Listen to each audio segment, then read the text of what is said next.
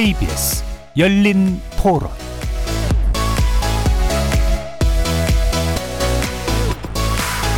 안녕하십니까. KBS 열린 토론 정준희입니다.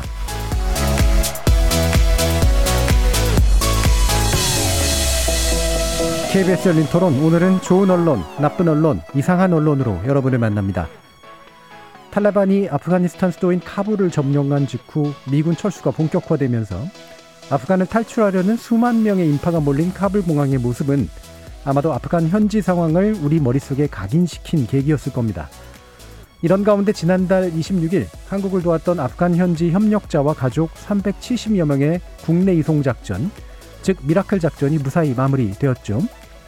외신들은 여러 악조건 속에서도 한국만이 신청자 대부분을 무사히 탈출시켰다면서 미라클 작전 성공의 의미와 배경 등을 꼼꼼히 짚어줬는데요. 국내 언론의 분위기는 좀 달랐습니다. 관련 보도가 상당히 쏟아지긴 했지만 사뭇 복잡 미묘한 분위기가 흘렀을 뿐 아니라 이른바 법무부 차관 황제 의전 논란으로 또 번지기까지 했죠. 아프간 특별기여자들의 향후 거취 문제 등 미라클 작전 이후 실제로 우리 사회가 고민했어야 했던 문제에 대해서는 별다른 논의도 없었던 상황. 논논논 패널들은 어떻게 바라보고 계셨는지 한번 짚어보겠습니다. 이어지는 2부에서는 지난주 방송의 날을 맞아 준비했던 특집 라디오 시사 프로그램을 논하다의 후속편을 준비했습니다. 다양한 플랫폼이 출연한 시대 라디오 시사 프로그램이 가야 할 방향은 무엇인지 최근 들어 더욱 뜨거워진 정치 편향성 논쟁 어떻게 바라야 될지 라디오 저널리즘의 시각에서 한번 자세히 짚어보겠습니다.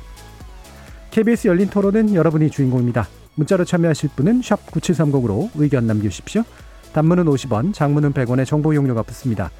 KBS 모바일 콩, 트위터 계정 KBS 오픈, 그리고 유튜브를 통해서도 무료로 참여하실 수 있습니다. 또 일라디오, 이제 콩에서 보이는 라디오로도 만나실 수 있습니다. 시민 논객 여러분의 뜨거운 참여 기다리겠습니다. KBS 열린 토론 지금부터 출발합니다. 살아 있습니다. 토론이 살아 있습니다. 살아있는 토론, KBS 열린 토론. 토론은 라디오가 진짜입니다. 진짜 토론, KBS 열린 토론.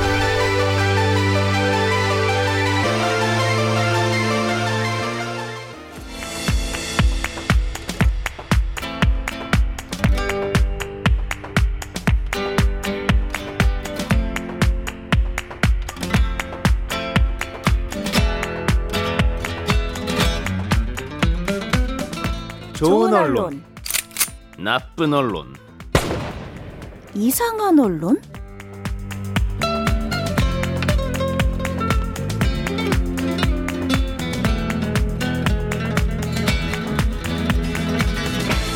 오늘 함께 해주시는 세 분의 전문가 소개하겠습니다. 이정훈 신한대 리나시타 교양대학 교수 나오셨습니다. 안녕하세요. 언론인권센터 정책위원이신 정미정 박사 함께 하셨습니다. 안녕하세요. 그리고 민동기 미디어 전문기자 자리하셨습니다. 안녕하십니까. 자, 아프가니스탄 문제가 어, 어느 날 갑자기 예, 우리의 시선 안으로 들어와서 음, 꽤 오랜 기간 동안 어, 아프가니스탄에 관련된 보도가 이어지고 있는데요. 그간 우리 언론들이 중동 문제에 관련해서 보였던 약간의 무관심 또는 무대응 같은 것들에 비해서 보면 상당히 좀 이례적인 그런 상황이라고 볼 수는 있습니다. 실제로 뭐 뉴스 가치도 꽤 높은 그런 사건들이기도 하고요. 근데 그 가운데서 이제 미라클 작전까지 또 연결이 되면서 다양한 뉴스 아이템들이 만들어졌는데 어떤 보도들이 있었는지 짚어보면서 어, 오늘 이야기 나눠보도록 하겠습니다. 자, 나쁜 보도부터 살펴보겠는데요. 이종훈 교수님 부탁드립니다. 네.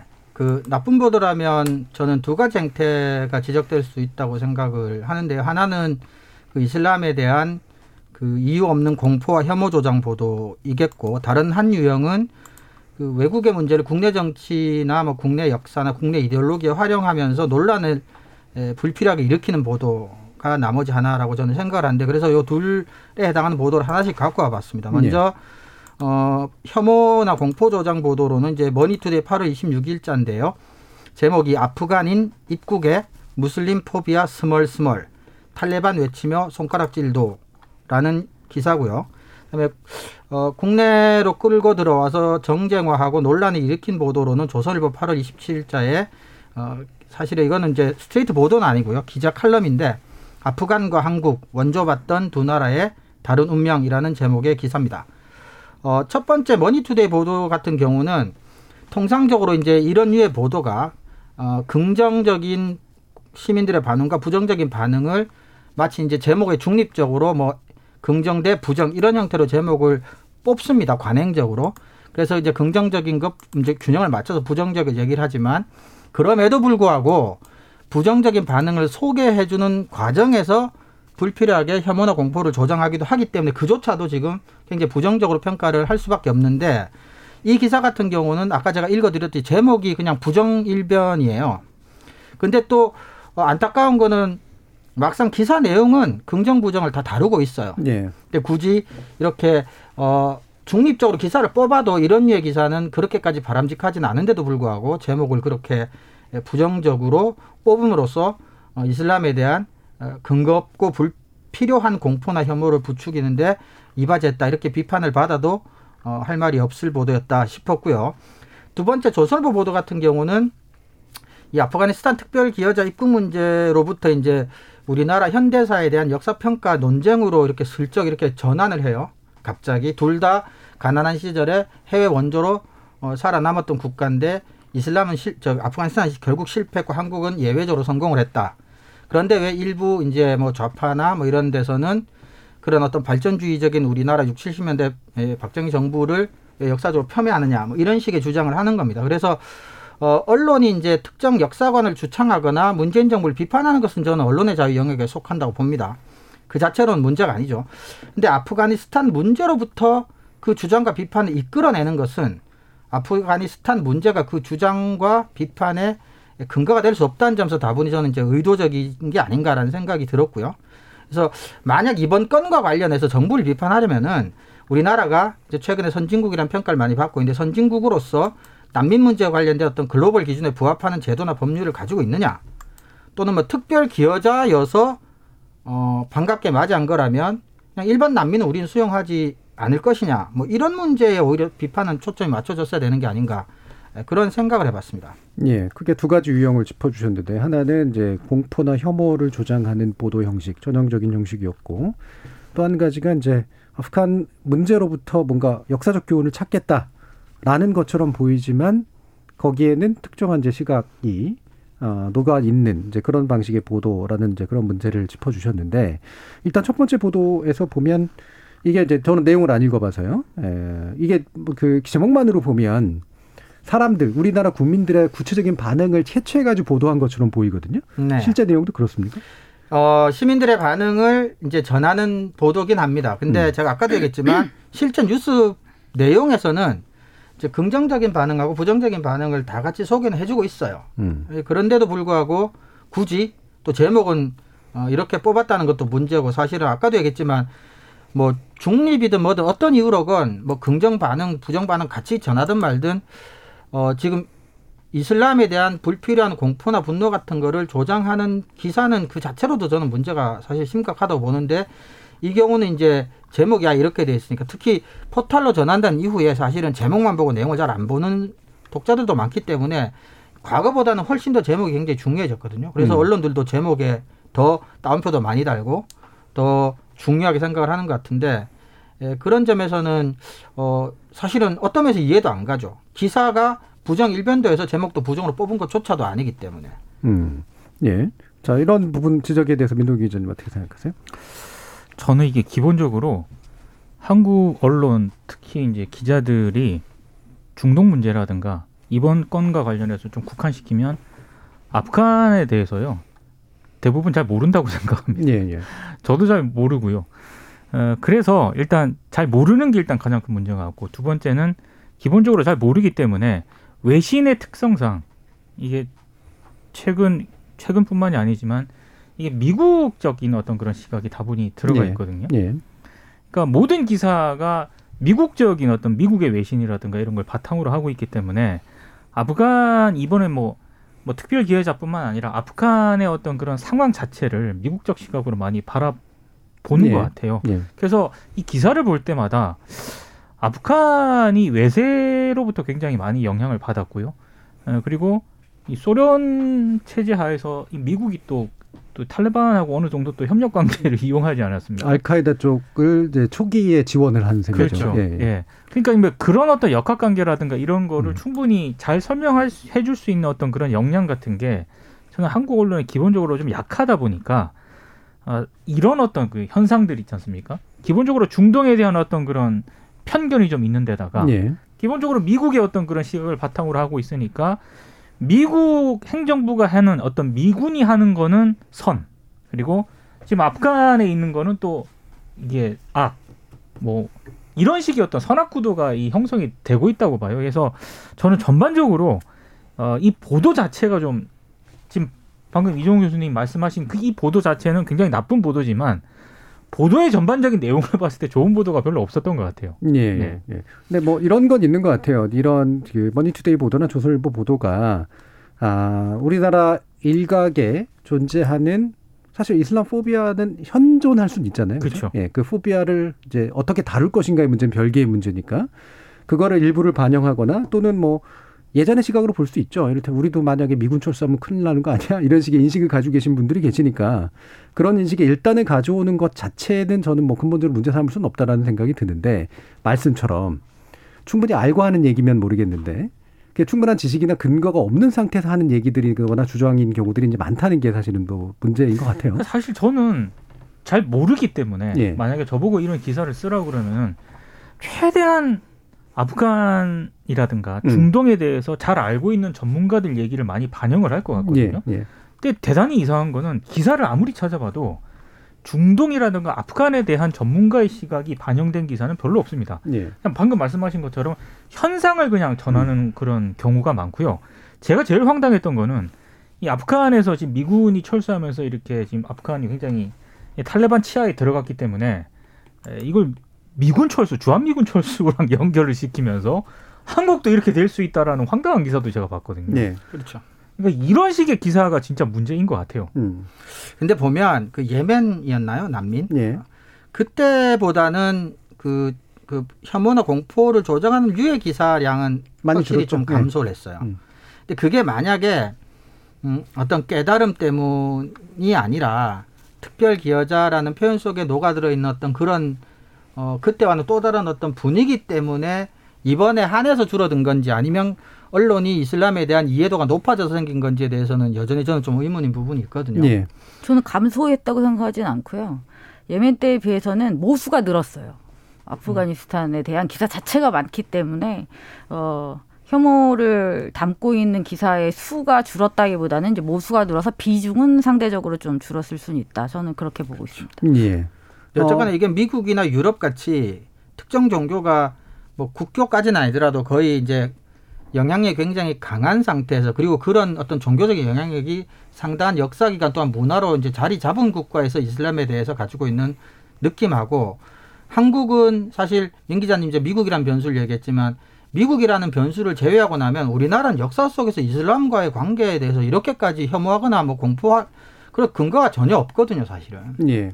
그, 뭐 예전에 저희 열린 토론에 나오셨던 이희수 교수님이 지적하시는 부분들이 대부분 그건데, 그러니까 미국이나 유럽 사람들이 이슬람에 대해서 가지고 있는 편견이나 또는 트라우마가 있는 건 충분히 인정한다. 왜냐하면 대적대했던 관계이기도 하고 너무 오랫동안 잘못됐건 적대 아니건. 예. 근데 이를테면 한국 같은 경우에는 사실 굳이 중동이나 아랍 쪽하고 이슬람 쪽하고 어떤 각을 세웠거나 전쟁을 했거나 뭐 이런 식의 경험을 가지고 있지 않은 상태이기 때문에 참전은 했었죠 아프가니스탄. 그리고 오히려 그것도 예. 뭐 정확히 말하면 참전이라기보다는 미군이 이제 요청한 것을 네. 전 비전투 부대를 보내면서 비전투 부대를 보호하기 위해서 전투 부대가 같이 간 그렇죠. 뭐 이런 케이스니까요. 실제로 현지에서 뭐 충- 특별한 충돌이 이제 있었던 것도 아니고 그러니까 그래서 이제 같은 미국의 동맹이라고 하더라도 미국과 같은 시각에서 볼 필요는 분명히 없다라고 하는 그런 지적도 이제 많이들 하시죠. 그리고 이게 저는 언론을 포함해서 어떤 담론적인 형태에서 뭔가 방향 을 잘 잡으면 개선될 여지가 큰 게 터키 사례예요. 터키는 물론 약간은 세속화된 이슬람 국가긴 하지만 처음부터 우리나라 사람들한테 터키는 형제 나라라는 형태로 담론화가 되고 나니까 터키에 대해서는 굉장히 우호적이고 거기에 대해서는 또 이런 공포나 혐오가 훨씬 덜하거든요. 예, 예. 그러니까 그런 점에서는 좀 언론이나 이런 데서도 어, 이슬람에 관련된 정확한 정보 그리고 필요한 정보들을 잘 준다면 이런 근거 없는 공포나 혐오는 줄어들 수 있지 않을까 생각을 합니다. 그리고 저는 한 가지 더 말씀드리고 싶은 건 그렇게 내용적인 측면에서 좀 깊이 있는 이런 논의와는 별개로 또 아프가니스탄 문제만에서 이런 부분이 드러나진 않지만 이런 표현들이잖아요. 스멀스멀. 그리고 이번에 많이 나왔던 그 줍줍. 뭐 음. 이런 걸 제목에다 쓰는 줍줍은 정말 코미디였습니다. 이런 거는 예. 진짜 그만했으면 좋겠다는 생각이 들어요. 이 스멀스멀이 무슨 무슨 이게 무슨 의미가 있겠어요? 어떤 정보를 주고 싶어서 스멀스멀이라는 공포를 극대화시키는 거죠.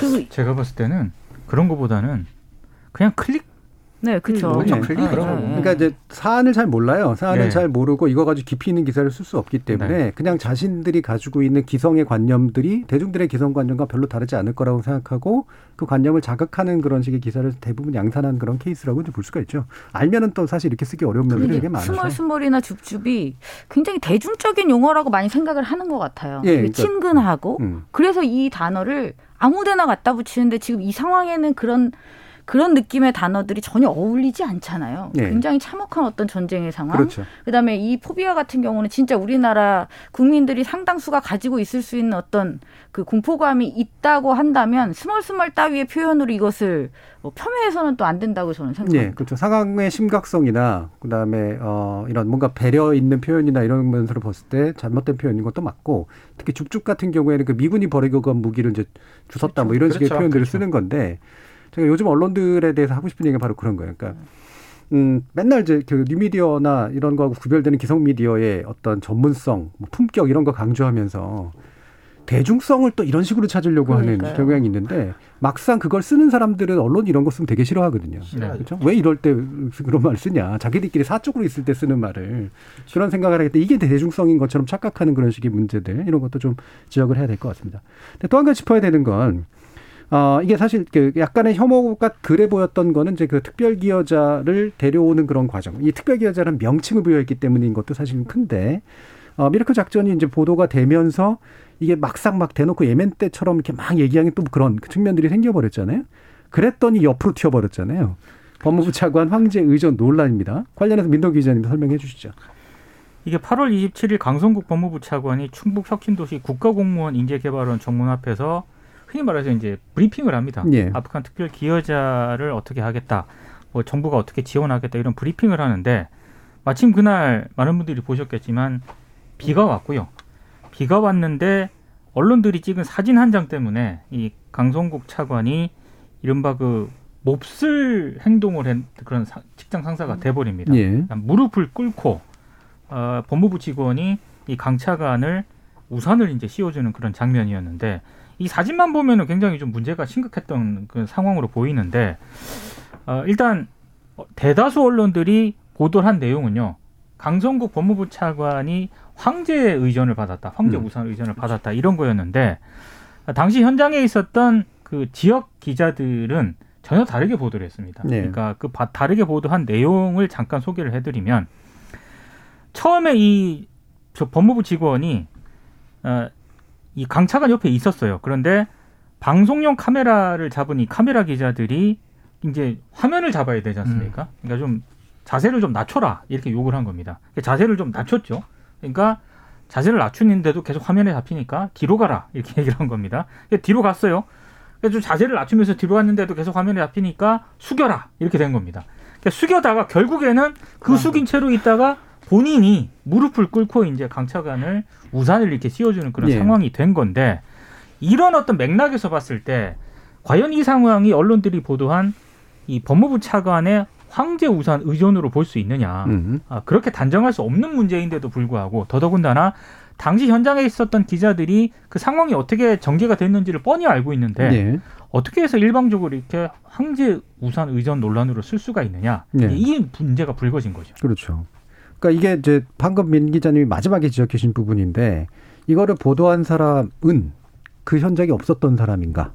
그죠? 예. 사진을 찍었던 사람 또는 그 사진 가지고 보도한 사람은 현장에 있었던 사람인가 없었던 사람인가? 네. 이게 되게 궁금하더라고요. 네.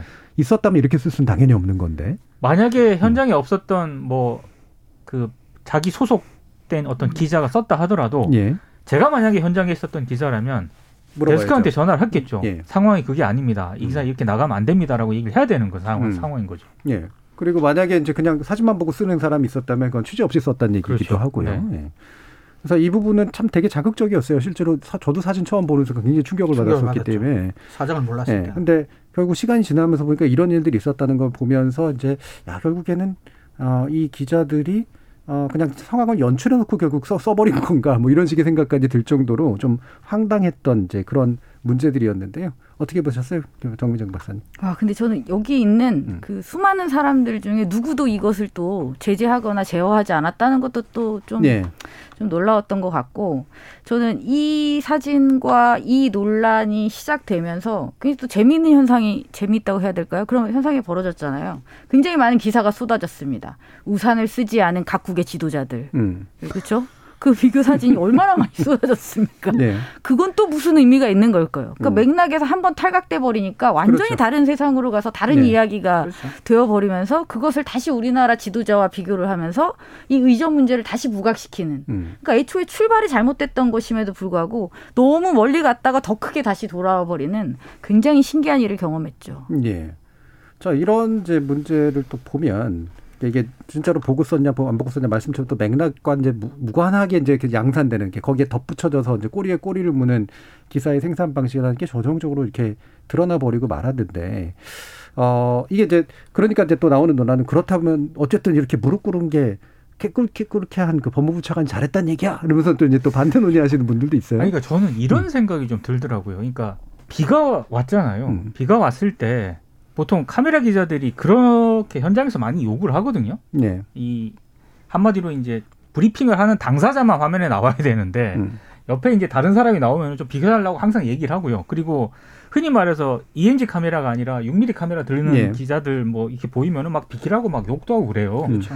이제 그런 상황 자체를 이해 못하는 건 아니지만 저는 이게 이런 생각을 해봤어요. 그렇게 얘기를 했을 때 어, 법무부 차관을 비롯해서 법무부 직원이 기자들한테 아, 이번에 지금 비가 오니까 좀 양해를 해달라 이렇게 얘기를 한번 한다거나 예. 아니면 거기 현장에 있던 기자들이 아 이번 그냥 합시다 뭐 이렇게 얘기를 한다거나 심지어 그 말에 그 많은 사람들이 예. 왜 아무도 이걸 제어를 안 무릎을. 꿇었잖아요. 그랬을 때 그그 현장에 있었던 법무부 직원을 비롯해 기자들이 아 이건 좀 아닌 것 같다라고 그러니까. 얘기를 제지하는 누군가가 있었다면은 이 문제가 이렇게까지 번지지 않았을 텐데. 현장에 있었던 기자들이 그게 기자들의 요구에서 이렇게 됐음에도 불구하고 이렇게 법무부 차관과 심지어 문재인 정부 역대 법무부 장관들 전부 다 비판하고 비난하는 기사까지도 쓸 수 있었던 거는 제가 굳이 이해를 하자면 한 가지밖에 없는데 이제 언론이 가진 가장 사실은 심각하고 가장 근원적인 문제점이 이게 부정 편향이에요.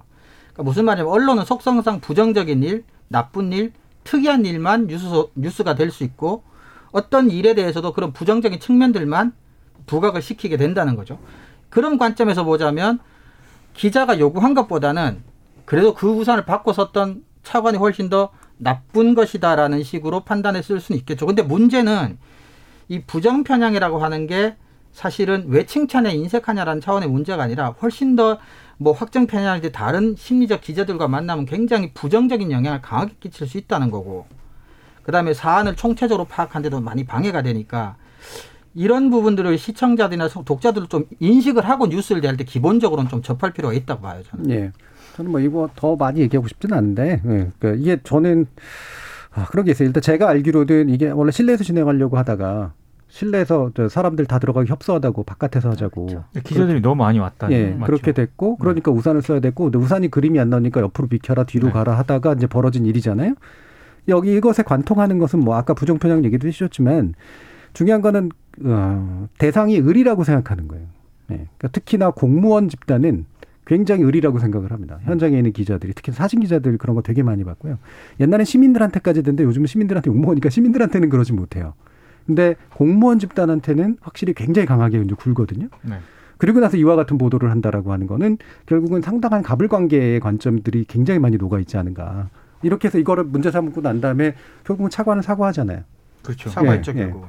결국 이게 어떤 이유로 시작됐건 간에 일단 사과는 해야 되는 상황이 돼버리는 그런 일들이 벌어지면서 이게 과연 취재 대상과 취재 어, 기자들 사이에 특히나 특정 집단을 을로 바라보는 그런 시각 관행 이런 것들에 대해서 다시 한번 생각해보는 그런 계기였던 것 같고요.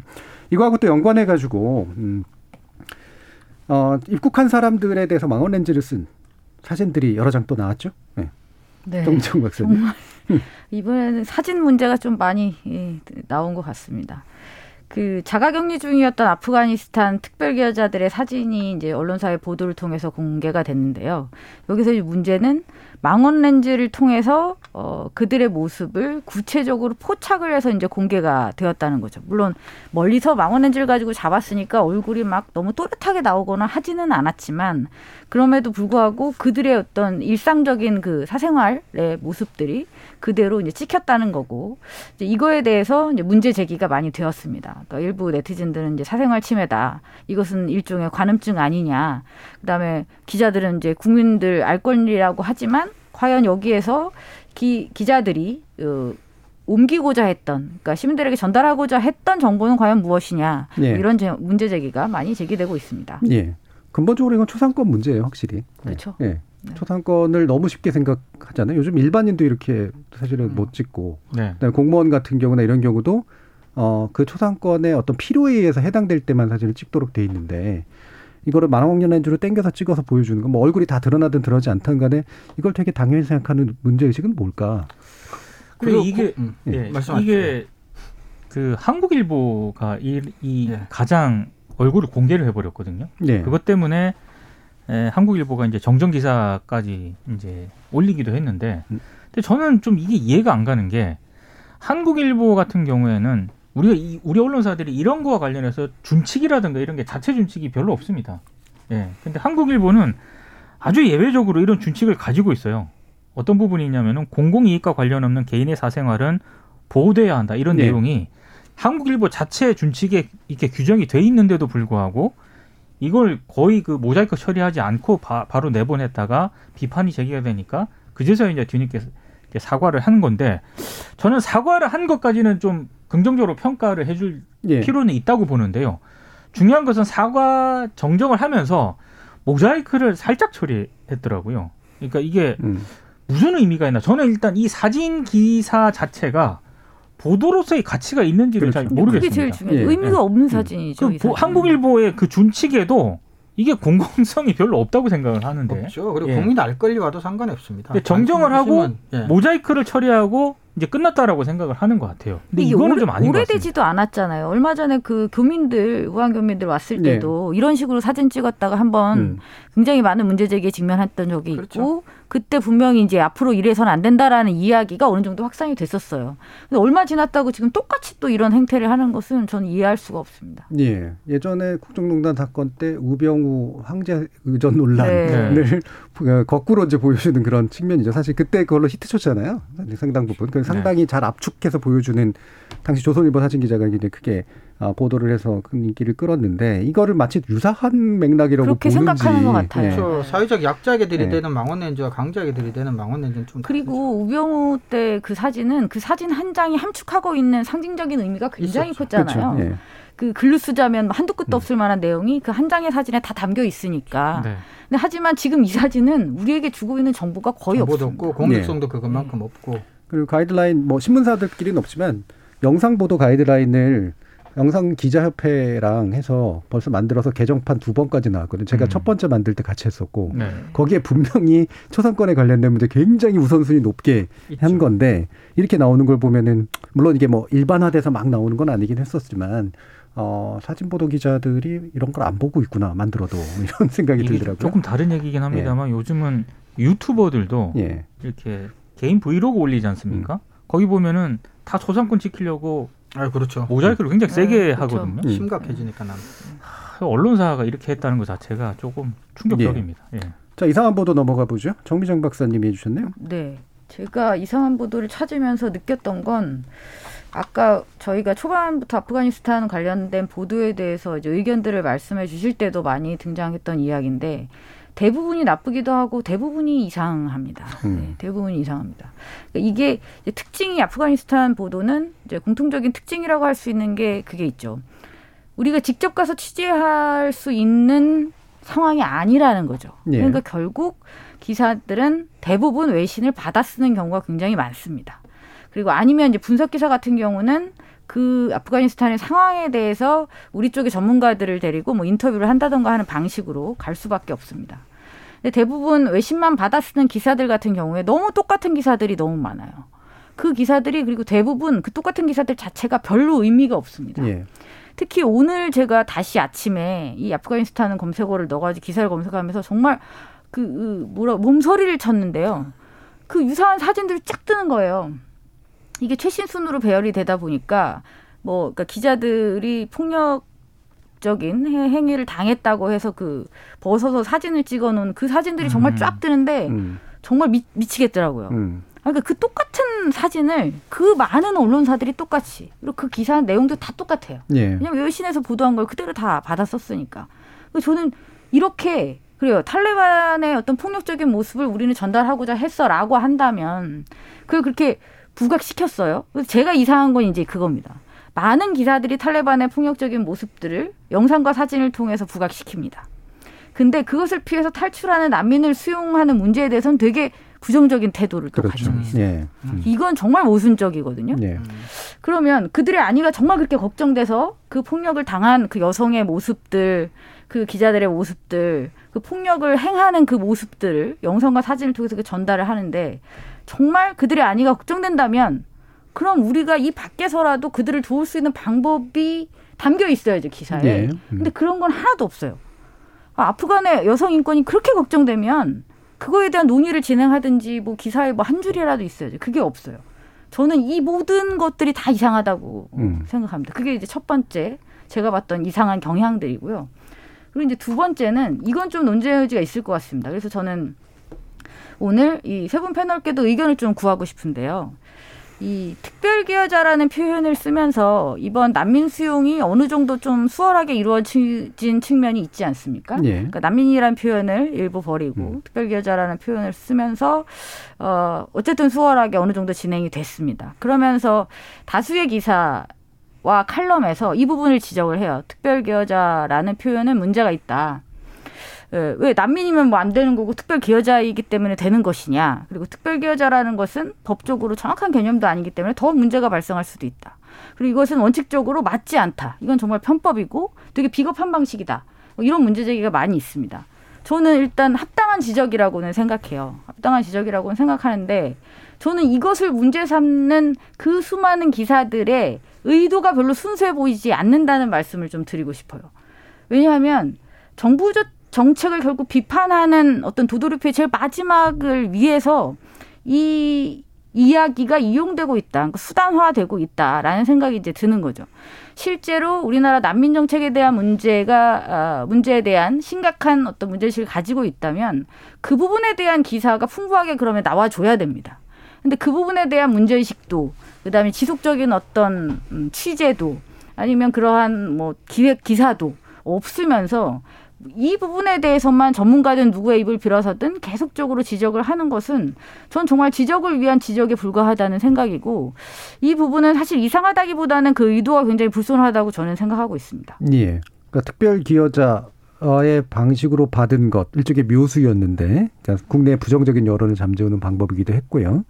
근데 그 특별 기여자에게만 이런 걸 부여하는 게 맞느냐라고 용어에 대한 문제 제기는 할 수 있는데 그렇죠. 그 용어를 문제 제기하는 의도가 뭘까? 그렇죠. 에 대해서 지금 이제 얘기를 해주시는 거잖아요. 어떻게 생각하세요? 그러니까 저는 정부가 난민에 대해서 일단 부정적인 우리 사회 여론과 예.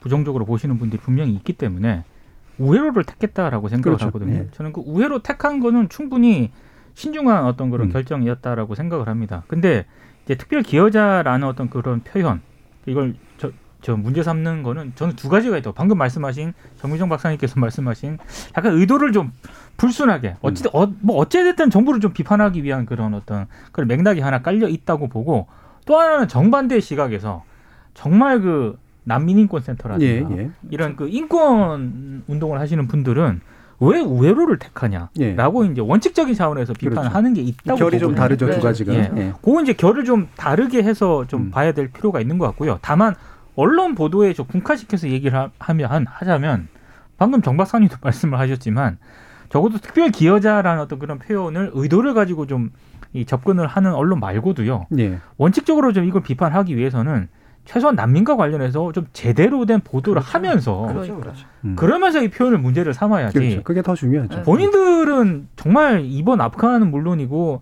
난민과 관련된 보도 양에서도 상당히 문제가 많거든요. 예. 근데 이, 이 표현만 집중적으로 문제 삼는 거는 조금 저는 굉장히 문제가 있다고 보는 음. 거죠. 예.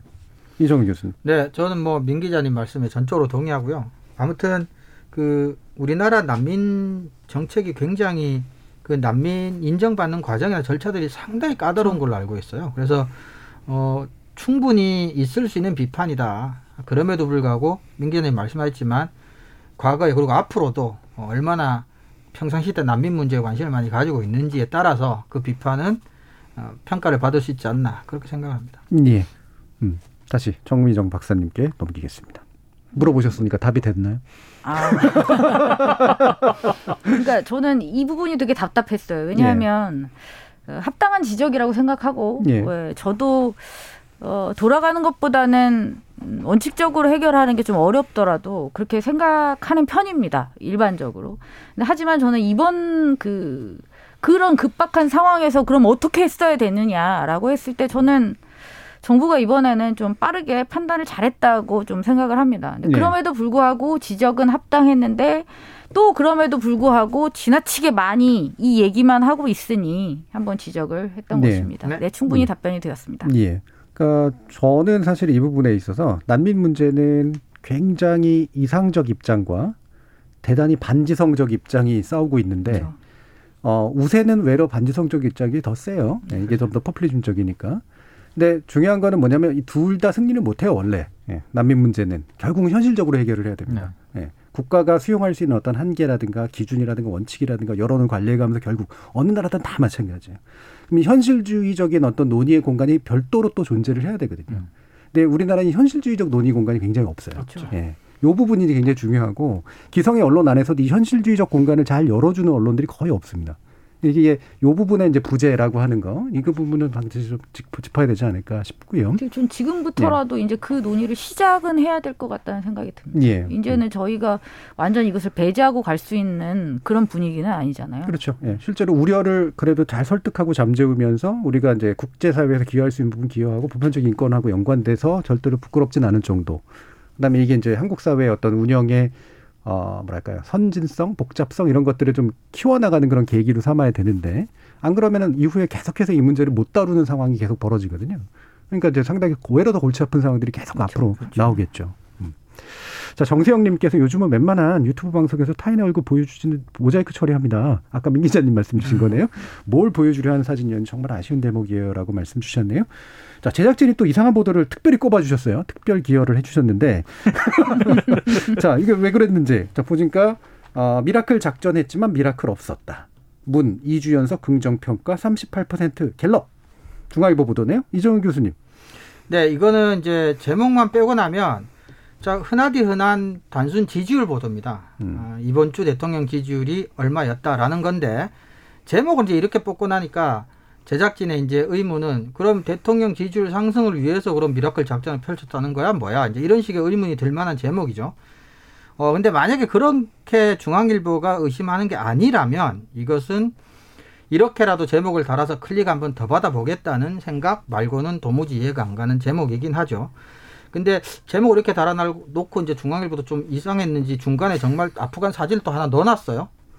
그러니까 제목과 사진과 보도 내용이 이제 완전히 사차원적으로 내가 초현실주의적인 보도가 되고 말았습니다. 예. 음.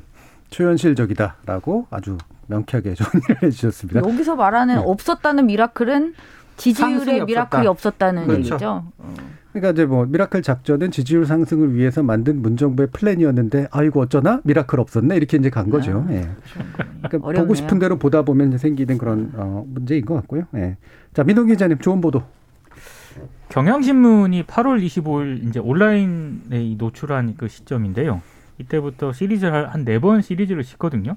근데 저는 이번에 뭐 미라클 작전 굉장히 평가를 받아야 되는 거고 네. 예, 정부가 굉장히 많은 노력을 했는 부분에 대해서도 저는 충분히 긍정 평가를 해야 된다라고 생각을 하는데 음. 우리가 그, 그럼 난민과 관련해서 좀 우리 현실이 어떤가 경향신문이 이 시리즈를 통해서 네 번에 걸쳐서 굉장히 냉정하게 좀 짚었더라고요. 예. 이를테면 이런 겁니다. 아, 지난해 난민과 관련해서 편성된 예산이 24억 6,700만 원인데 음. 이게 정부의 총 예산 가운데 0.0005%입니다. 그리고 94년 1월부터 2021년 7월까지 에, 난민으로 인정한 퍼센테이지가 1.5%에 불과하다는 거.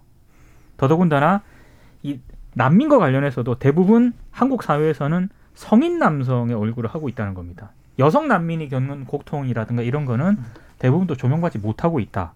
이런 점들을 정말 좀, 좀 냉정하게 짚더라고요. 그러니까 예. 우리가 이번에 굉장히 정부가 많은 노력을 하긴 했습니다만 앞으로 우리가 난민과 관련해서 더 적극적인 노력이 필요하다. 우리 정부의 어떤 다각적인 노력이 필요하다라고 하는 어떤 그런 부분을 일깨워준 기사였고요. 음.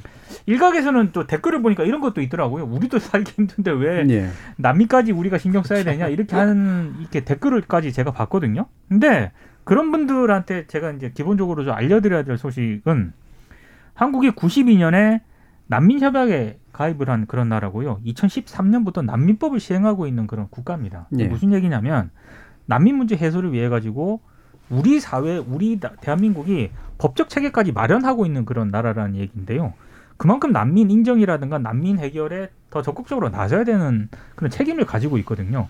그래서 이렇게 난민 문제에 우리가 관심을 기울여야 하는 것이지 우리 살기 힘든데 왜 난민까지 챙겨야 되냐라는 거는 그러면 우리는 난민 협- 협약에도 가입을 하고 난민법을 시행하고 있는데 굉장히 좀 배치가 되는 그런 상황인 거죠. 예. 근데 사실 일반인들은 이걸 이해하기가 좀 어려운 건 있어요, 분명히. 그러니까 국제법적인 어떤 측면을 모든 국제법은 국내법으로 이제 수용을 해야 되잖아요, 상당 부분은. 동일하게 이제 수용되는 건 아니긴 하지만 그게 이제 국격이 높거나 선진국의 지위에 오를수록 국제법의 수용 수준이 이제 높아지는 네. 것하고 이제 같이 가는 거니까 이제 같이 하고 싶든 하고 싶지 않든 이제 해나가야 되는 그런 문제인데 그걸 어떻게 해결할 것인가라는 걸 이제 면밀하게 고민하는 공간이 이제 필요하다고 아까도 현실주의 얘기를 한 게 바로 그런 측면인데 그런 거 없이 이제 얘기해 버리는 네. 음, 경우들이 굉장히 많죠. 근데 물론 이제 뭐 요즘 뭐 다른 커뮤니티나 이런 데서도 얘기하는 거긴 합니다만 한국은 이제 북한과의 관계 속에서 이제 탈북 자들을 수용해야 되는 그런 입장이라는 또 다른 이중적 지위가 있기 때문에 그래서 고민이 훨씬 더 현실적일 필요는 음. 분명히 또 있어요. 이게 전체적인 티오를 어떻게 관리할 것인가, 어, 이거를 동시에 두 가지를 어떻게 해낼 것인가 이런 부분에 대한 어, 고민이 또 필요하기 때문에 이거는 자, 예, 털어놓고 같이 고민해 나가는 그런 식의 영역들은 또 별도로 분명히 필요하지 않을까 싶네요. 자, 아프간 문제에 관련해서 그리고 미라클 작전에 관련된 보도들 우리가 좀 몇 가지 좀 짚어봤는데요. 어, 2부에서는 우리 이제 라디오 저널리즘 관련된 문제 또 논의해 보도록 하겠습니다. 여러분께서는 KBS 열린 토론과 함께하고 계십니다. Takita takita takita takita takita tadigena do tadigena do tadigena do ta takita takita takita takita takita tadigena tadigena do tadigena 물음표가 느낌표로 바뀌는 순간 KBS 열린 토론. KBS 열린 토론 좋은 언론, 나쁜 언론, 이상한 언론 2부 주제는 라디오 시사 프로그램을 논하다입니다. 언론인권센터 정책위원이신 정비정 박사, 민동기 미디어 전문기자, 신한대 리나시타 교양대학 이정훈 교수 이렇게 세 분과 함께 하고 있습니다. 아, 지난주 금요일이었죠. 저희가 방송의 날 특집으로 라디오 시사 프로그램을 논하다라고 하는 주제로 이제 얘기를 했고요. 그 당시 이제 두 분의 아, 라디오 진행자 최경영 기자, 그 다음에 김성환 평론가 모시고, 그 다음에 두 분의 평론가, 학자 이정훈 교수님하고 강의정 교수님 이제 두 분 모시고 또 네 분이서 이제 같이 얘기를 나눴는데 그때 아, 미처 못 나눈 얘기들이 좀, 좀 있어요. 대표적으로, 아, 요즘에 라디오 프로그램이라고 하는 것이 정치적 편향성이 결국 팬덤과 연결되는 그런 식의 구조 아니야? 라는 그런 비판들에 대해서 또 우리가 어떻게 생각해야 되는지 등등이 있었는데, 그때는 주로 이제 공정성 얘기를 주로 많이 또 얘기를 나눴었고요. 공영방송 얘기를 주로 많이 했죠.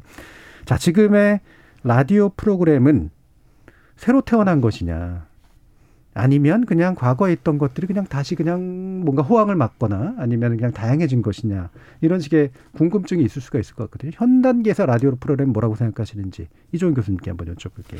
네, 그 저는 근본적인 음, 변화는 아무래도 그 매체 환경의 변화 그것을 통해서 뭐 팟캐스트부터 유튜브까지 이제 긍정적이든 부정적이든 경험을 모두 하게 된 어떤 시민의 변화 가 가장 큰이 원인이라고 봅니다. 20년 전 손석희의 시선 집중 이후 지금 청취율 차원에서 라디오 시사 프로그램이 만약에 제2의 호황을 누리고 있다면 저는 그 변화가 가장 근본적인 변화라고 보는데 이명박 정부 시절 탐사 저널리즘이 대거 사라지게 된 언론 현실도 중요한 변수고요. 이런 변화가 왜 중요하다고 생각하냐 하면 그러니까 데일리 저널리즘 신문이나 8시 9시 뉴스는 그대로 살아있기 때문에 어, 이런 출입 처발 단순 정보 전달 이것으로는 해결이 안 된다고 생각하는 시민들 정보 욕구가 그렇다고 해서 인터넷에 떠돌아다니는 믿을 수 없는 정보와 의견은 또 아까 말했던 여러 가지 경험을 통해서 그것도 아니다라고 생각하는 사람들이 기댈 만한 곳이 저는 지금 라디오 저널리즘 쪽으로 와 있는 게 아니냐라는 식으로 한번 생각을 해 보는 거죠. 그래서 어, 당사자로부터 직접 듣는 사실, 조금 더 깊은 전문가의 해설과 의견에 목말라 하는 시민의 존재 이런 것들이 현재 라디오 시사 프로그램의 성공의 가장 근본적인 이유가 아닌가 저는 그렇게 생각을 하고 있습니다. 예. 근데 이게 이렇게 이 전제에 대해서 동의하지 않는 분도 있을 수 있어요. 라디오 시사 뭐 인기야? 일부 프로그램만 인기지. 이렇게 이제 얘기할 수도 있거든요. 예를 들면 뉴스 공장만 인기 아니야? 또는 뭐 어, CBS의 몇몇 프로그램, 또 MBC의 몇몇 프로그램, KBS의 몇몇 프로그램, 뭐몇개 정도 꼽을 수 있는데 전반적으로 라디오 시사 프로그램이 그렇게 인기인가?라고 의심하시는 분들도 있을 것 같아요. 또는 만약에 인기가 맞다면 그게 어느 정도 수준인가에 대해서도 각자의 좀 의식들이 좀 다를 것 같은데 지금 상황에서 어떻게 평가하세요, 정민정 목사님? 글쎄요, 저는 음. 라디오 프로그램이 이 수많은 매체들이 경쟁하는 이 상황 속에서도 여전히 자신만의 강점을 가지고 경쟁에 임하고 있다라고 생각합니다. 물론 예. 그것이 어, 텔레비전 프로그램만큼 시청률처럼 정확한 어떤 데이터를 가지고 이야기하기는 좀 힘들다는 생각은 해요. 음. 그러니까 수치를 제공하기는 좀 힘들지만 라디오가 아니면 할 수 있는 영역은 분명히 존재하기 때문이죠. 그러니까 어떤 것이냐면 할 수 없는 어, 라디오기 때문에만 할 수 있는, 음, 예, 할수 없는 예, 이라고 했습니까? 죄송합니다. 네, 라디오기 때문에만 가능한 음. 영역이 여전히 있다. 이제 그런 부분들이 전 시사 라디오 프로그램이 가지고 있는 특징 중에 하나라고 보는 게요. 그러니까 방송 뉴스 같은 경우는 일단 꼭지가 정해져 있고 너무 짧잖아요. 그리고 인터넷 신문이나 기사들 같은 경우는 우리도 잘 알고 있지만 뭔가 우리가 좋은 거를 골라보기에는 너무 많은 데다가 또 이상하게 동질화돼 있다는 어떤 그런 측면이 있다면 라디오 시사 프로그램들은 다양하고 색깔도 다 다르지만 굉장히 긴 호흡으로 특정한 주제에 대해서 굉장히 밀도 있게 네. 이야기를 한다는 측면에서 저는 하나의 강점이 있다고 보고요. 음. 뭐 유튜브라든지 이제 그쪽도 많이 세지지 않았냐. 그건 저는 인정할 수밖에 없다고 음. 봅니다. 하지만 그 럼에도 불구하고 전문가주의가 아직도 살아있는 영역이고 뭔가 조금 더 신뢰를 할 수 있는 저는 오히려 다른 신문이나 텔레비전보다도 오히려 좀 더 신뢰를 할 수 있는 그러한 음, 프로들이 많이 남아있는 쪽이 라디오 프로그램 쪽이다라고 생각하고 있습니다. 예. 어, 그러니까 라디오 프로그램 많이 할 수 있는 어떤 영역이라는 게 있고 유튜브와의 경쟁 내지 유튜브가 강해지고 있는 건 맞으나 그럼에도 불구하고 라디오 프로그램이 되게 독자적인 영역을 계속적으로 열어가고 있다. 이렇게 네. 이제 보시는 거네요. 민동기 기자님은. 저도 나름의 독자적인 영역을 좀 이렇게 확보하고 있다고 생각을 하거든요. 예. 제가 이제 아침 프로에 몇 개 나가는데 각각의 특색이 좀 있습니다. 예. 각각의 특색이 있고 어, 그리고 가장 단적으로 지금 많이 변화가 된 게 예전에는 이 라디오 시사 프로그램에서 거의 단골 메뉴처럼 들어갔던 게 이제 브리핑이거든요. 예. 근데 그 브리핑이라고 하는 게 진행자하고 패널이 나와서 서로 이제 팩트 위주로 주고받는 그런 형식이었는데 요즘은 양상이 완전히 달라졌습니다. 라디오 시사 프로그램의 상당수가 한 명의 패널을 등장시키지 않고요. 한 두 명의 패널을 등장시키고 그걸 이제 진행자와 대화 위주, 토크 위주로 하거든요. 그리고 이제 티키타카라고 하는데 예. 어떤 사안에 대해서 진행자도 발언을 하고 그리고 패널들도 발언을 하는데 조금씩 관점이 달라요.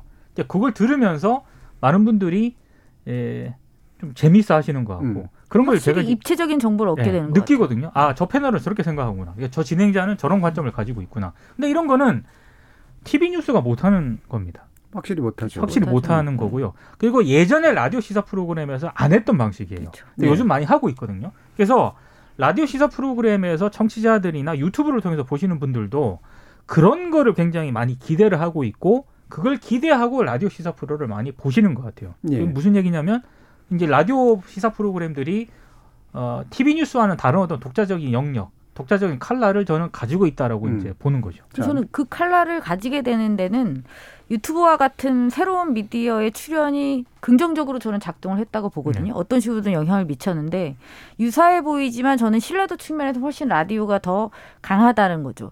왜냐하면 어느 정도 어, 정제돼 있고 그 다음에 이제 가짜 뉴스라든지 허위 조작 정보라든지 이런 유통에서 또 어느 정도 또 어, 뭐라고 할까요? 규제의 틀 하나 있기 때문에 좀 더 안전하고 정확한 정보를 얻을 수 있다는 측면에서 저는 경쟁 우위를 가지고 있다고 봅니다. 예. 네. 그 몇 가지 뭐, 저, 뭐 아주 정확한 데이터는 아니지만 한국은 이제 라디오 데이터가 정확하게 좀 안 나오잖아요. 네. 지금 청취율 조사라고 하는 것도 대부분 그냥 설문 조사에 가까운 거고 서울 위주죠. 서울 수도권 그렇죠. 위주로 되기 때문에 수도권. 전국적으로 커버가 또 안 되는 면이 있어요. 그래서 청취율 데이터만으로도 얘기할 수 없고 그렇다고 유튜브 동접자 수만 가지고도 얘기할 수 없기 때문에 데이터가 불명확한데 데이터가 비교적 명확한 나라들에서 나타나는 뭐 예를 들면 영국 이 라디오가 되게 세고 그다음에 호주 이런 데도 잘 되는 편이기도 이러하고 그런데 유럽 같은데 이런 데 보면 어 그 영향력은 TV가 가장 센데 저널리즘 분야에서 가장 못 믿는 건 신문 쪽이에요. 대부분의 나라들이. 예, 신문은 정파적이라고 또 생각을 해서 그런 건데.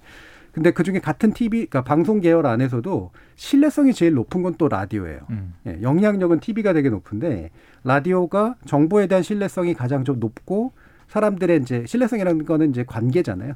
되게 장기적인으로 내가 특정 라디오를 들어야 돼라고 생각하는 그런 비율이 굉장히 높은 그런 것으로 이제 많이 나타나거든요.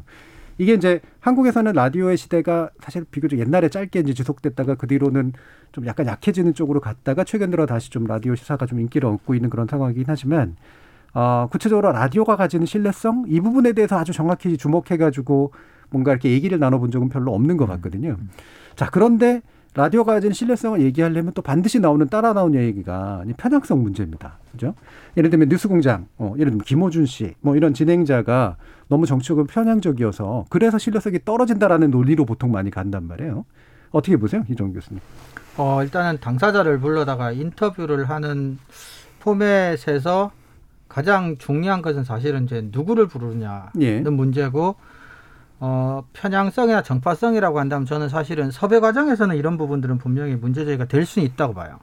그래서 제작진들도 어, 최소한 어, 섭외하는 과정에서는 예를 들어 뭐 안 나오겠다고 하면 어쩔 수는 없지만 섭외는 동시에 하든 순차적으로 하든 논란이 있는 이슈나 정치인 같은 경우는 어쨌거나 양측을 모두 부르는 것을 원칙으로 해야 된다고 보는데 그럼에도 불구하고 어 실제 인터뷰를 하거나 방송을 한 내용적인 차원에서 우리가 뭔가 진실을 또는 진실의 일면을 찾고자 한다면 인터뷰하는 과정에서의 기계적 중립성이라고 하는 것은 저는 진실을 찾는데 하등 뭐 필요성도 연관성도 없을 뿐만 아니라 어떨 때는 오히려 방해가 되기도 합니다. 어 그런 것도 약간은 제작진이나 진행자 위축 효과가 와가지고 어 기계적인 중립을 지키느라고 어 심도 깊게 못 물어본다거나 비판해야 될 지점에서 제대로 비판을 못하게 된다면 오히려 진실을 찾기는커녕 그 불러온 정치인들한테 판 깔아주는 것밖에 안 될 가능성도 오히려 있기 때문에 그래서 저는 진실이 기계적 중립 속에 깃드는 경우는 거의 본 적이 없어요. 그래서 중립은 섭외하는 데서는 지켜질 필요가 있다. 그러나 어, 인터뷰하고 논쟁을 하는 과정에서의 기계적 중립성이라고 하는 것은 그렇게까지 중요하진 않다. 저는 그렇게 나눠서 좀 보는 편입니다. 예. 이게 이제 BBC에서도 또 흔히 얘기할 때 공정성을 단 한 한 개의 프로그램에 특정한 그 어떤 그 시각이 들어가 있느냐로 재는 게 아니라 그 프로그램의 시리즈로 쭉 봤을 때 그렇죠. 전체적으로 이를테면 일주일 단위로라든가 뭐한달 단위로라든가 이런 게 전반적인 출연자나 논지나 이런 것들 사이에 일정한 배치들이 충분히 이루어졌는가의 문제로 보는 거거든요.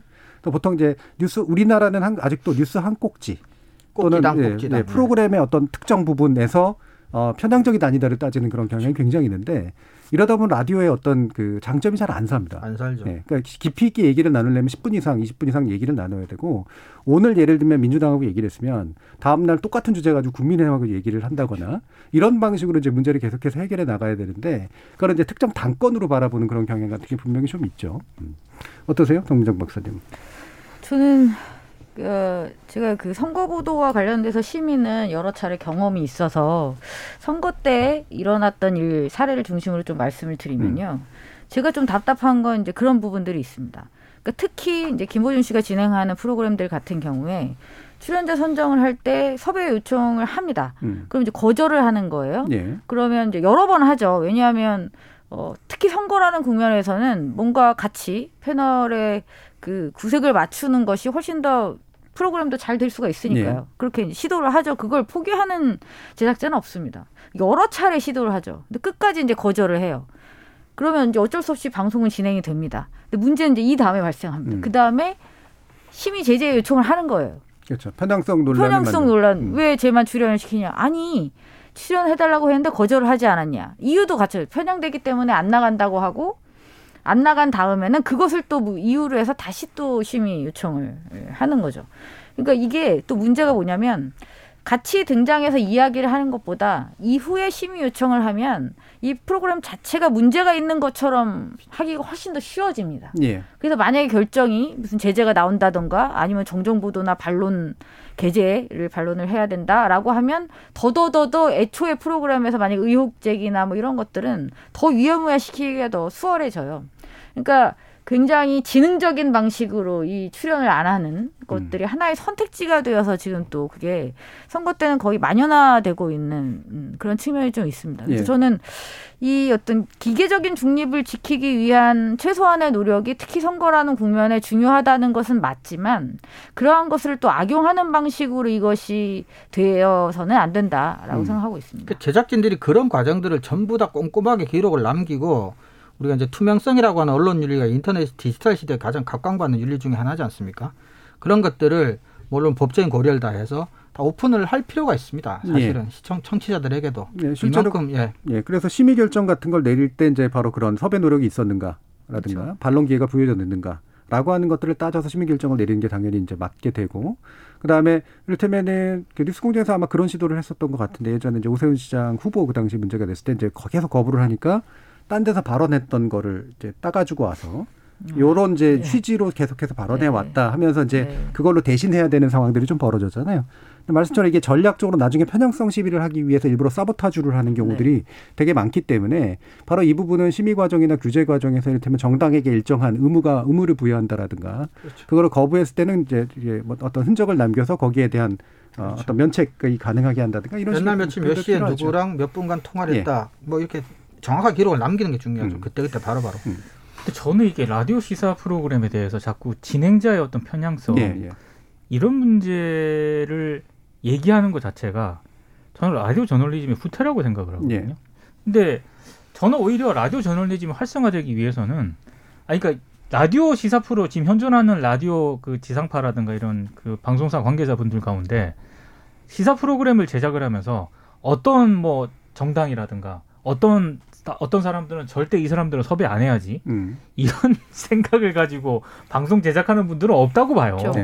예, 그러면 그러니까- 굳이 라디오 할 필요 없죠. 그렇죠. 없다고 보기 때문에 예. 저는 그런 걸 가지고 편향적이다라고 지적하는 것 자체가 매우 저는 후진적이다라고 보고요. 오히려 저는 라디오 저널리즘의 위기는 어디 어떤 상황일 때 온다고 생각을 하냐면 모든 시사 프로가 비슷할 때. 그렇죠. 그렇죠. 그러니까 뉴스공장과 예. 김현정의 뉴스쇼와 최경영의 최강 시사, 김종배의 시선 집중이 들었는데 다 똑같아요. 예. 저는 그게 오히려 라디오 저널리즘의 위기라고 생각합니다. 그렇죠. 예. 정치권도 그냥 하나씩 나가주는 것으로 그냥 땜빵하는 그런 식의 네. 게 훨씬 더 안 좋은 상태죠. 그러니까 각각 프로그램의 음. 특징과 칼라가 있어야 되는 거고요. 그게 오히려 없을 때 저는 라디오 저널리즘이 굉장히 위기라고 생각을 하기 때문에 오히려 그런 측면에서 좀 라디오 편향성 문제를 바라봐야지 뭐 정치인 여야 출연시키고 예, 예. 모든 사안에 대해서 뭐 공정과 객관을 갖춘다? 그럴 거면 저는 굳이 존재할 이유가 없다고 보거든요. 예. 예. 그래서 뭐 이게 특정 프로그램의 시리즈로 보는 거, 그 다음에 전체 지형을 보면서 이제 지형이 균형이 잡혀져 있는가 이런 것들을 보는 거, 이런 게 이제 규제기관이나 정책기관들은 사실 그런 일들을 해야 되거든요. 네. 근데 딱 봤더니 너무나 one side해. 이를테면은 진행자도 one side하고 뭐 방송국도 one side하고 그러면 왜냐 이제 반대편을 열어주는 그런 방식으로 해가지고 균형을 맞춰주고 그렇죠. 이거는 사실은 그게 규제기관들이 할 일이거든요. 네. 근데 이거는 그냥 자기네들이 룰만 딱 정해놓고 너희들 그러니까 처음부터 끝까지 다 요걸 지켜라고 하게 되면 다 밋밋하게 만들어버리는 이제 그런 결과를 빚죠. 특히나 지금처럼 유튜브가 있고 굉장히 많은 대안적인 창구들이 있는 상황에서 그냥 말라 죽어라라고 얘기하는 거나 어, 마찬가지죠.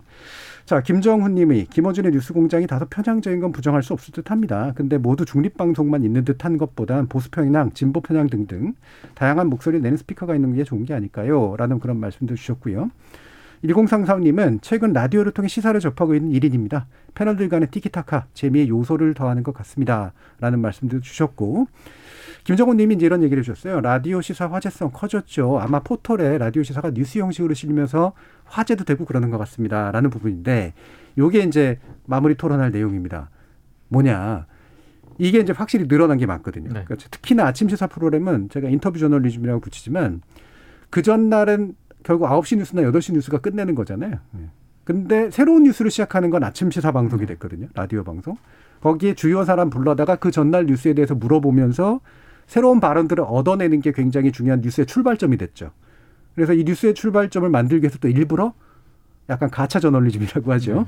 일부러 특정 말을 끌어내기 위한 그런 또 이제 어, 보도를 하기도 하고 또는 일부러 포털 뉴스에 잘 검색되기 위한 인터뷰를 하는 경우도 또한 있습니다.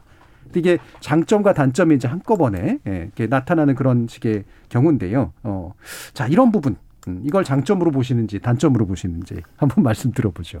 민동 기자님. 저는 그 부분은 좀 우려하고 있습니다. 예. 특히 어, 만약에 KBS 열린 토론에서 지금 논논논에서 이런 얘기를 하지 않습니까? 근데 좀 편안하게 얘기하는 거지 않습니까? 예. 근데 정말로 이게 아, 좀 나쁜 의미에서 봐- 봤을 때 경쟁이 아침 시사 프로그램은 굉장히 치열하거든요. 치열하죠. 치열하다 보니까 어, 인터뷰를 진행을 할 때도 어떤 당사자주의를 가지고 이제 인터뷰를 섭외를 하셔서 진행을 음. 하지 않습니까? 그러면은 어 그게 그 사안에 대해서 궁금해서 막 집중적으로 물어본다기보다는 네. 아주 가끔이지만 예. 요 기사를 포털에 전송을 했을 때 아, 요 제목을 뽑아야겠다. 예. 라고 하는 차원에서 저렇게 집중, 집요하게 물어보나라고 의심할 때가 가끔 있어요. 예. 가차 저널리즘이죠. 예. 그러니까 그런 거는, 어, 저는 문제라고 생각을 하고요. 음. 그 사실은 고민도 좀 있습니다. 이게 예. 왜냐하면 워낙에 뭐 라디오 시사 프로그램이건 유튜브건 간에 에, 독자들이건 아니면 청취자들이건 이 독자들과 만날 수 있는 통로가 대부분 포털에 집중이 되다 보니까 예. 여기서 아무리 독자적인 뭐 코- 인터뷰를 한다 하더라도 결국에는 이걸 봐야 되지 않습니까? 그러니까 그런 고민도 있다고 생각을 하거든요. 음. 하지만 저는 그런 식의 인터뷰 어떤 포털이나 유튜브를 위한 어떤 그런 인터뷰에 비중을 두는 것은 오히려 라디오 저널리즘의 신뢰성을 떨어뜨릴 수 있다. 네. 예, 굉장히 우려하고 그렇죠. 있습니다. 단기적으로는 뭔가 인, 그 인용이 많이 되는 것 같고 네. 그다음에 많이 클릭도 유도하는 것 같지만 장기적으로 라디오의 힘을 외려 이제 줄이는 네. 그런 가정을 믿는다. 사실 우리나라 아마 기존에도 정치 보도가 안 좋았지만 정치 보도가 더안 좋아진 되게 중요한 계기가 아침 최고위원회 쫓아가게 만든 거잖아요. 네, 정당별로 출입해서 최고위원회에 앉아 있으면 다다다닥 치고 최고위원들은 그걸 대비해서 할 말들을 가져와 가지고 한 마디씩 하고 끝내는 네. 이런 방식 말 그대로 야마를 던져주는 그런 방식으로 이제 정치 뉴스가 진행되다 보니까 정치 뉴스의 질이 전반적으로 굉장히 떨어졌잖아요, 사실은. 음. 그리고 정치부 기자들이 라디오 시사 프로그램에서 어떤 인터뷰이가 어떤 발언을 했는지를 굉장히 많이 예. 신경을 쓰거든요. 근데 그거를 아 전체 인터뷰를 듣고 기사를 쓰는 기자들이 거의 없죠. 생각보다 없습니다. 예, 예, 맞습니다. 그래서 이걸 추려가지고 이제 올릴 그 텍스트 위주로 보거든요. 그러니까 맥락이라든가 이런 거를 잘 이제 파악을 안 하고 기사를 쓰다 보니까 예. 이게 뭐 wording 하나에 이렇게 제목이 나가고 이런 경우가 많은 거죠. 예, 결국에는 그 정당 취재하는 거하고 비슷한 걸 아침 리시사를 취재하는 거예요, 그렇죠? 네. 정 이정훈 교수님은. 어, 저도 이제 문제의식 같은데 제 나름의 해결책을 한번 고민해 봤는데요. 사실은 인터뷰 중심인데 인터뷰 질은 대답이 아니라 질문의 질에 달려 있거든요. 그래서 어, 이런 류의 라디오 시사 프로그램의 quality는 진행자의 수준 그리고 제작진이 얼마나 어떻게 준비하느냐에 전적으로 의존할 수밖에 없는데 현재 매일 daily로 이제 생방송으로 진행되는 포맷에서는 사실은 이런 게 이제 한계가 뻔할 수밖에 없죠. 그리고 예. 특히 정치인이 출연한다면 그래서 저는 어, 자사 기자들을 좀 더 충분히 활용을 해라. 그리고 조금 긴 호흡으로 가라. 그래서 정치인들 당사자에 의존하는 비율 조금 낮춰서 그래서 안 부를 수는 없잖아요. 경쟁 프로에서 불렀으면. 그럼 아까 우리가 BBC 얘기도 정 교수님 하셨지만 하나 아이템으로 정치인 부르면 그 다음 날 그 이슈를 계속 팔로우했던 자사 기자든지 기자를 불러서 얘기를 한번 듣고 그 다음에 또 이제 관련 전문가를 불러서 해설이나 논평을 듣는다든지 이렇게 한 세트로 일주일 단위로 예를 들면 돌아간다든지 그렇게 하면 아까 민 기자님이 말씀하셨던 차별성도 각 프로그램마다 가질 수도 있고 자사 기자들에게도 어느 정도는 긍정적인 효과도 미칠 수도 있고 그리고 너무 주- 출연한 정치인에게 휘둘리지 않아도 되고 또 편- 편향성 시비로부터도 상대적으로 좀 더 자유로울 수도 있고 저는 이렇게 지금보다는 좀 길고 깊은 호흡으로 제작이 이루어질 수 있도록 포맷을 좀 바꿀 필요가 있지 않나. 그렇게 해서 잘만 돌아가면 꽤 괜찮은 그런 저널쯤의 한 유형이 저는 될 수 있다고 예. 생각합니다. 음, 그래서 요거 가지고 이제 제가 사실 이정 교수님하고도 예전에 한번 얘기한 적이 있었는데 이를테면은 그 솔직히 시사 라디오가 라디오라고 하지만 주류는 음악 라디오잖아요. 그렇죠. 예, 주류 음악 라디오 거기에 시사 라디오 일부가 들어가는데 그게 좀 약간 넓어진 건데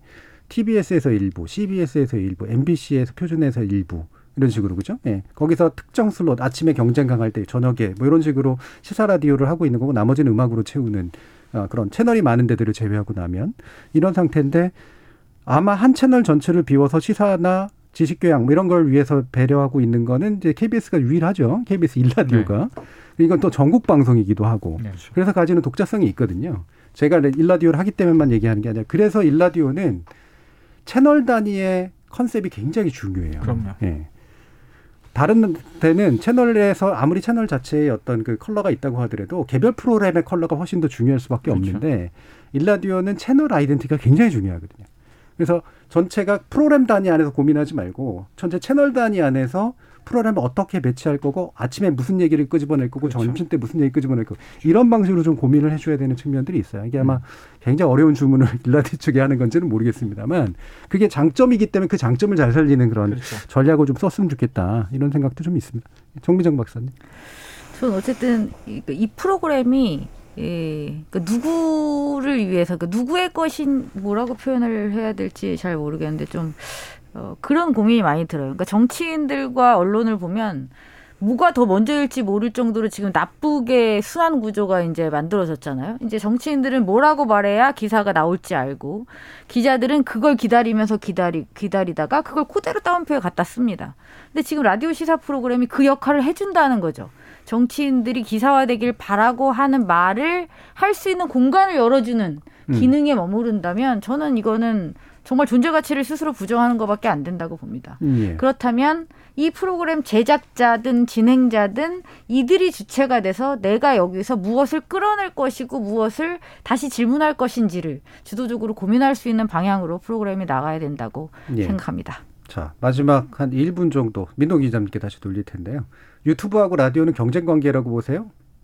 저는 이제는 경쟁 관계가 아니라고 봅니다. 예. 서로 이제 이게 어찌 됐든 어쩌다 보니까 유기적으로 예. 서로 활용하는 그런 관계가 그렇죠. 보완제가. 됐죠. 예, 그렇죠. 보완제가 됐기 때문에 제 주변에서 아마 지금 라디오 실시간으로 라디오를 청취하시는 분보다 음. 핸드폰 유튜브를 보면서 라디오 시사 프로 청취하시는 분들이 더 많거든요. 음. 그러니까 라디오 시사 프로도 이제는 단순히 이제 귀로 듣는 어떤 그런 그런 매체가 아니라 같이 시각적 어떤 그런 부분까지 신경을 써야 되는. 그래서 지금 여기도 카메라가 굉장히 많지 않습니까? 예. 예, 익숙해져야 됩니다. 예, 전략을 근데 사실 잘 정하긴 해야 돼요. 이게 보이게 할 거냐, 들리게만 하는 거냐. 그러니까 우선순위를 정한 다음에 나머지를 결합시키는 방식을 취해야 될 텐데 맞아요. 적어도 중요한 거는 유튜브가 그냥 막연한 경쟁자라기보다는 공존하면서 일부는 경쟁하고 일부는 같이 활용하고 사실 서로 키워주는 관계이기도 하거든요. 그렇죠. 네, 때는. 맞아요. 그래서 팟캐스트, 유튜브, 라디오는 사실 같이 발전하는 그런 측면들이 훨씬 강하다. 네. TV는 상세 관계가 좀 있죠. 네, 확실히. 그렇죠. 그래서 그런 면점에서 좀 뉴미디어도 접근했으면 좋겠습니다. 자, KBS 열린 토론, 논논논 이것으로 모두 마무리하겠습니다. 오늘 함께 해 주신 민동기 미디어 전문 기자, 신한대 리나시타 교양대학 이정원 교수, 언론인권센터 정책위원 신청미정 박사 모두 수고하셨습니다. 감사합니다. 고맙습니다. 고맙습니다. 매체가 엄청나게 늘고 시민들의 자기 표현 수단이 확대되면서 신문 방송과 같은 기성 매체 영향력은 날로 줄어들고 있죠. 물론 대중매체 시대에도 경쟁은 치열했지만 채널을 열어두면 비교적 알아서 찾아오던 시대는 분명히 지나간 지 오래입니다. 하지만 그렇다고 해서 이제는 기성 매체가 사라지는 게 너무나 자연스럽고 필연적인 건 또 아닙니다. 어쩌면 비로소 진정한 경쟁과 공존이 시작된 거라고 볼 수도 있겠죠. 누구를 대상으로 해서 어떤 방식으로 무슨 대화를 할 것인가. 실은 라디오가 진작부터 고민하고 실천해오던 그곳에서 다시 출발하길 바랍니다. 저는 다음 주 월요일 저녁 7시 20분에 다시 찾아뵙겠습니다. 지금까지 KBS 열린 토론 정준이었습니다.